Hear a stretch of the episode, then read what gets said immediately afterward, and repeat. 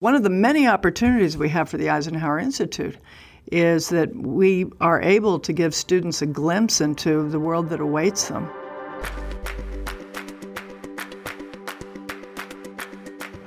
The world needs learners and leaders with the passion and capacity to contribute to society.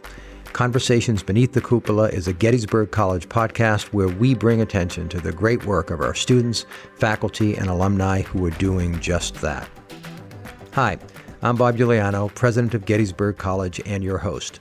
Today, we are joined by the chairman emerita of the Eisenhower Institute at Gettysburg College, Susan Eisenhower. Susan is an author, an international policy consultant, an expert on international security, space policy, energy, and relations between the Russian Federation and the United States of America. She is also the granddaughter of President Dwight Eisenhower.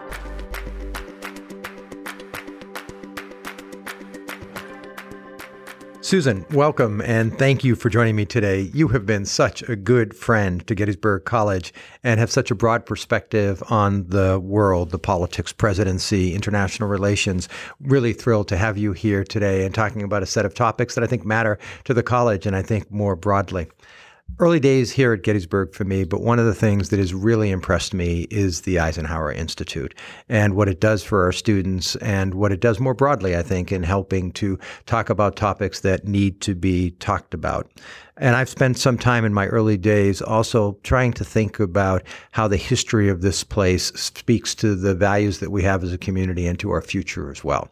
So I'm really excited about the Eisenhower Institute. I find it truly inspiring. And I think you know this from the we've had. But not everybody knows what the Eisenhower Institute is. Would you say a word or two to the people who are listening so they'll have a sense of what I find so engaging about this place? Well, there's a wonderful history of the Eisenhower Institute. It's what uh, I would call uh, an Eisenhower legacy organization.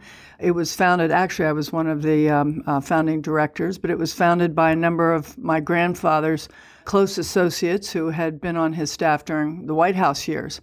And at first, uh, we conceived of it as an organization to give away scholarships, and, and of course, we do that. But it suddenly took on a more dynamic nature because we saw that things were changing in the world, and we had an opportunity to address those changes, both in Washington and also through an affiliation with Gettysburg College, which we established in the uh, 1990s. Why Gettysburg? Well, there were long associations between Dwight Eisenhower and, and Gettysburg college. And I think those associations were something we could see we could leverage to bring along rising generations, which of course is critically important for the future, not only of our country, but of the global community. And we were doing a lot of um, very specific policy work in Washington, but we always wanted this affiliation that would make it possible to bring students into some of our activities. Then, years later, things shifted, and the Eisenhower Institute, Eisenhower World Affairs Institute, as it was known then, uh, merged with Gettysburg College. So, what you had suddenly was a kind of a, a change of gravity, you might say. The gravity shifted to, to Gettysburg College, but the, the same wonderful dynamic interaction between Gettysburg and the Washington community is, is still there. And it is powerful and very exciting. Um, not everyone will understand your grandfather's connection to Gettysburg College. If you walk in front of our admissions office, you see a very nice sculpture of him looking out over Carlisle Street. Let's say a word or two about that and also your uh, connections to Gettysburg. Oh well, uh, those those connections go way back. Uh, Ike, if I may call him that, um, He's was your grandfather. yes, was uh, commanding the U.S. Tank Corps here at uh, Gettysburg during the First World War, and he was just about to deploy to the the front. Uh, in France, when uh, the armistice was called. And so he did not get to the front in France, but he certainly trained people in this uh, exotic new technology, which were tanks, uh, by the way, which played a huge role during World War II. And then my grandparents moved away, went to all kinds of army posts here, there, and everywhere, here and abroad, by the way, and eventually decided that they were going to come back after Eisenhower's presidency. Now, we have to note that he actually bought this property up here, the farm, during his presidency. So he was even using it, uh, in, especially in the last term of his office. That's sort of where I come into the picture because um, after his presidency, my father came up to help him write his uh, White House memoirs, and I went to elementary school. I'm sorry to say they tore down Kefauver Elementary, um, but I'm not taking it personally. I just want to let you know.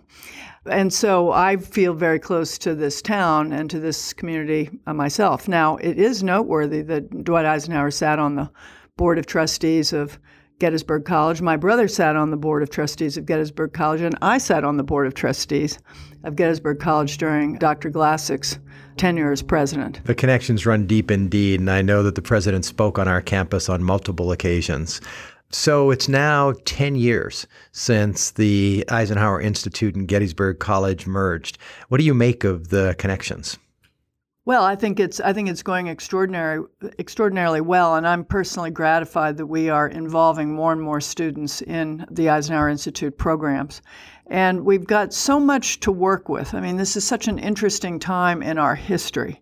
I think mostly because so many of the issues that we're looking at are long term issues. And I feel strongly that we need to prepare students for um, addressing these issues farther out. By the time they come to power, actually, in our country, many of the things that we're worrying about now are going to be major areas of uh, concern or gratification if we get it right. I think there's no question that rising generations today have a seat at the table in a way they never have had before. And the Eisenhower Institute does such a superb job of giving our students the opportunity to get their hands on important issues. And one of the things I so admire about it, uh, driving back from your grandfather's orientation to the world is a decidedly nonpartisan way of looking at these issues. Let's look at facts. Let's seek to understand those facts. Let's make good policy judgments. I've come to become very fond of the work of the Institute. But let's help people understand better a student experience. So I know you're actively involved with students, and I can see whenever I talk with you about this, your smile is broad and your face lights up. So give us an example of what you do with students and how you think they benefit from those experiences. Wow. Well, how they benefit from those experiences, in a way, we'll have to ask them. But if if um, continuing to be in touch with students is any sign that they're getting something out of EI programs and hopefully mine too, um, then I think we can feel that we're being successful because I, I myself have ongoing interaction with many students, quite a number of whom have already graduated from the college. And not to jump in a little bit, but I think when I was visiting you, you showed me a painting from a former student. Yeah. No, I'm very touched by that, and and certainly the students who have been in my program have shown me all kinds of uh, enormous consideration. So my particular uh, topic is strategy and leadership in transformational times, and I don't think you can have one without the other. Frankly, uh, I don't think you can be um, a top leader without having a strong strategic sense of how to move an issue from A to B to C to some kind of culminating goal. And we have undertaken all kinds of case studies, you might say. We certainly did one year, we did a, a whole year on the rapidly changing environment in the energy field. Uh, another year, we studied the collapse of the Soviet Union and why, uh, what choices the West made, what choices um, Russia and the former Soviet Union made, what the strategic challenges were in both cases. And then I have also taken, I think, four groups to uh, the Normandy beaches. And the Normandy beaches, I just say, is, is the iconic beach. You could say the turning point, certainly, for the Western Allies. And it's a very evocative place, and I think it's had a big impact. Sounds a little bit like Gettysburg itself as you walk out into the battlefields and you understand what happened here. I've never been, but at some point you'll have to take me, Susan. Well, I'd love to do that. And I think the thing that is particularly striking for students, and it's kind of hard to remember, so much of the story of Normandy focuses on uh, older veterans. And we forget that actually it's a young person's story the people who came on those beaches were the same age as our students here at Gettysburg College. Right. And that strikes them very hard when they get there. And I think one of the things that uh, moves them always is, is the idea of this um, fate changing moment when people landed on those beaches and suddenly knew everything they had to know about themselves in an instant. Absolutely. It's I think it's a very moving experience for both students and adults. And it's one example of the many things that students get to do through the Eisenhower Institute. And one of the reasons, again, I'm so excited about it. Uh, you said that um, a moment ago that it's important, in your view, for students to get a better understanding of the world that awaits them and the policy issues. Say more about that. And does that speak to a certain type of student, or do you see that as a broadly applicable skill? Well, I think that students are accustomed to thinking that they're just students and what I like to do is to help them see what the projections are for 20 years from now and to help them understand that now is the time to prepare. We certainly did that on the uh, energy module uh, that I worked on. And last year, I spoke to the students very uh, pointedly about the strategic challenges that were underway. At the same time, we have fewer tools in our toolbox than we did, say, after World War II.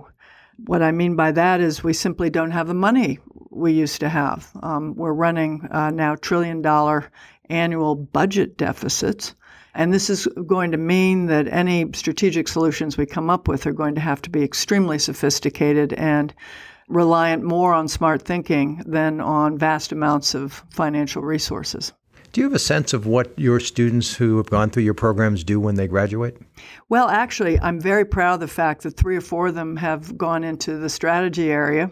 And I heard from one student just last week uh, who's been put on the strategy committee uh, for a company that um, she's just joined. She was with me last year, and she uh, I'm so moved by the fact that she says she she reads her notes before she that she she got from last year before she goes into it.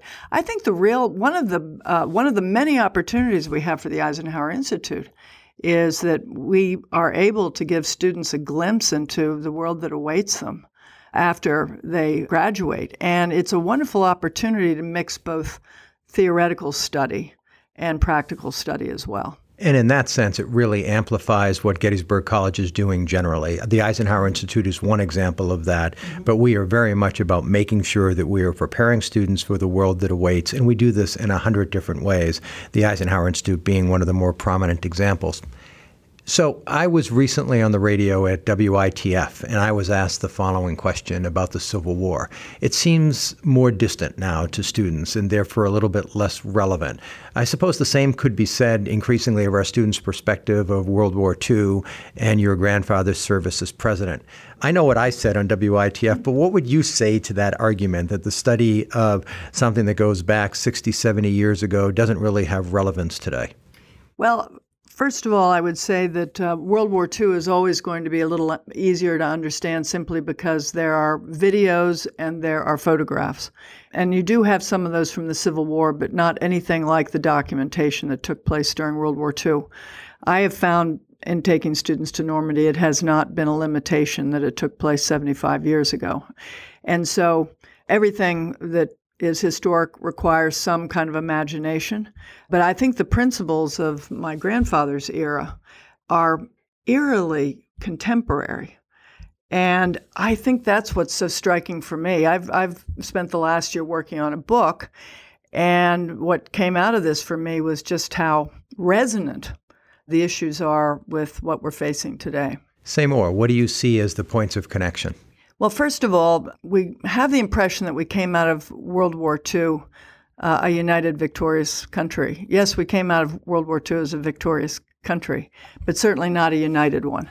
The question of uh, whether or not the New Deal was going to continue, uh, whether or not uh, American business would be regarded with respect again because they were blamed largely for the Great Depression. There are all sorts of deep divides, labor unrest, vast technological change that was uh, exacerbated and, and initiated actually by World War II itself. And all of these things are going on at the same time. My grandfather had a very hard time deciding whether or not to run for president. I mean, this agonizing decision went on for six whole years. And he didn't know, uh, he was being courted by both political parties. And you know, Bob, I would say that he was arguably um, the most nonpartisan president we've had since maybe some other military general was uh, a two term president. And that only leaves us with perhaps George Washington. And we could certainly debate Ulysses S. Grant. But he, um, he didn't care much about what political party people came from. He was trying to create what he called the middle way. A road so broad that there could be a meeting place for consensus and reconciliation and all the other compromise. He worried a lot about the extremes uh, of the left and the right and the nihilists and the this and the that because he'd seen what the result was in Europe. This may be an impossible question to answer, but if he were alive today, what do you think he would seek to do to bridge those divides that are so much more pronounced now than they've been for a very long time in American society? Well, I'd say two things. First off, is that he would work very hard to try to unite this country around some central ideas. That's how he conducted his eight year presidency. And I think he would start right right at the very beginning with setting standards for civil discourse. I live in Washington, D.C., where, you know, it gives me ready access to our Washington office there at the Eisenhower Institute.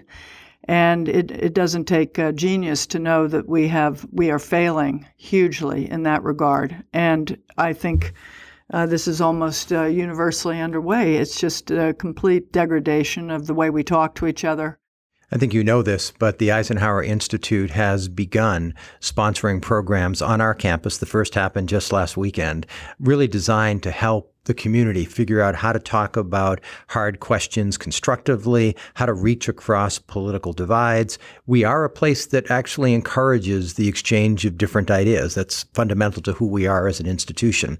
And so I'm looking forward to the Eisenhower Institute continuing to sponsor these programs between now and November 2020. As I've been fond of saying, Susan, I want us to have the opportunity to learn from and about the election, not to be divided by it. And I think that's a role that the Eisenhower Institute can distinctively play? Well, I think it's a terrific initiative. And uh, not only because I think it is completely in keeping with uh, Dwight Eisenhower's uh, view of good leadership and uh, good leadership development, um, but there is a, I think there's a, another issue here too, which is learning how to talk to people is a skill.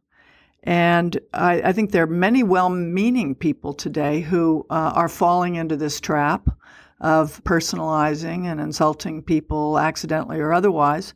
And they need to learn those skills again. And then I think the other thing that Dwight Eisenhower would do is he'd redefine leadership.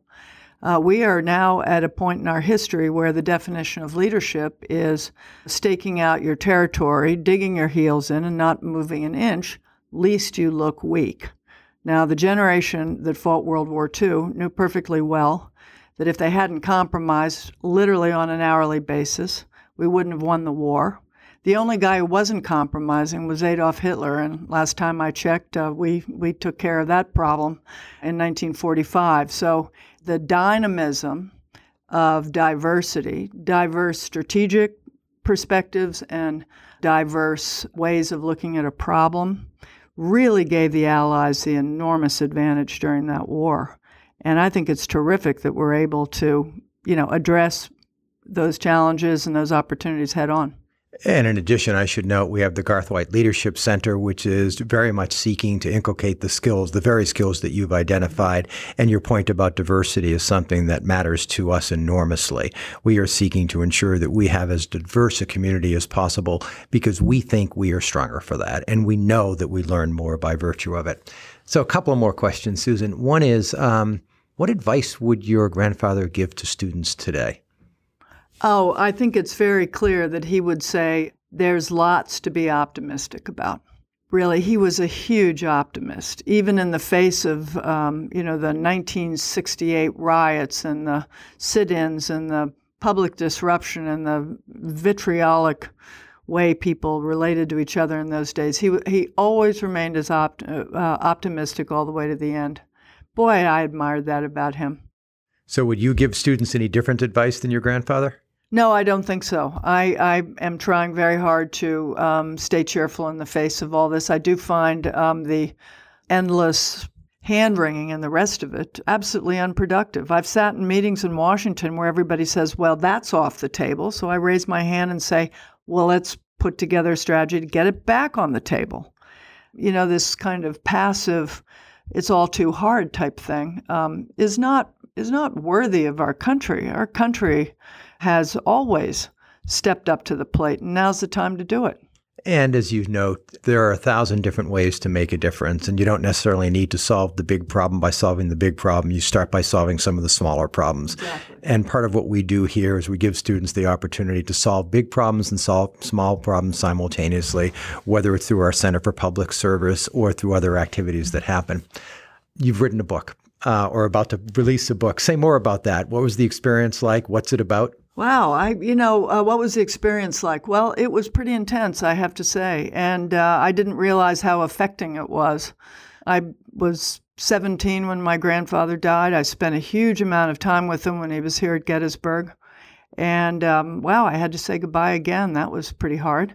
Having said that, I do not wander in and out of the pages of this book that much because it's really about his biggest decisions. The book's going to be, uh, be called uh, How Ike Led, uh, the principles behind his biggest decisions. And so I kind of take apart um, the various elements that were under consideration as he looked at some very uh, big domestic and geopolitical uh, challenges. You've written other books. Was this harder? I think on, on an emotional level it was because, first of all, it is so resonant for me the the chapter about uh, Joseph McCarthy and uh, the pernicious influence he had on the political environment uh, in the United States. Uh, that, of course, has some resonance uh, domestically, and and the deep divisions that he spoke to. You know, we have that that same feeling. And then uh, there were many issues about technological change. He loved his scientists. You know, he really did. He he made extraordinary use of the scientific community in, um, you know, uh, setting a, a, set of standards and goals for um, these rapid technological changes. And you can just see so much of what's going on uh, in these years. So that was a little hard because I wish we had him back. but, you know, um, I'm really glad I did it. I'm, I'm glad I did it. I once wrote a book on um, my grandmother's life, which was really a story of the two of them. So we could just call this the, the bookend. Well, I'm looking forward to reading it. Uh, Susan, I don't know how to say thank you enough. Thank you for this conversation. Thank you for introducing the Eisenhower Institute and Gettysburg and helping that marriage work. Thank you for what you do with our students. I've talked to so many of them and they find that engagement so remarkable and so uplifting and inspiring and eye opening. So thank you for today. Thank well, you for it's everything. My pleasure.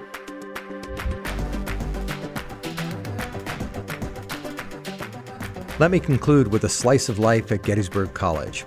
We're recording this just a few days before Thanksgiving, and just a few days ago, I was so pleased to participate for the first time in a heartwarming Gettysburg tradition, Servo Thanksgiving. For those of you who don't know about this tradition, the faculty and staff serve students a full Thanksgiving dinner turkey, stuffing, and all the fixings. This is the time of year where everyone is feeling the weight of having been at their studies for nearly three straight months, and the dinner had the students with huge smiles on their faces and very full stomachs by evening's end. It was a great event. In fact, the dinner is such a powerful draw that as I walked to Penn Hall before 8 a.m., students had already begun lining up. Mind you, the doors to Servo didn't open until 4:30, and it's starting to get chilly in the mornings here, Gettysburg great in action, to be sure. Parents, we pride ourselves on giving students a top notch education. I have to admit that we have failed in one respect. We have a long way to go before we can declare competency in our students' turkey carving skills. We'll see if we can improve next year. Let me end on a more serious note. As I think about the season, I feel truly thankful for the chance to be part of this community, to see the passion and dedication of our students, and to work with our remarkable faculty to bring our educational mission to life.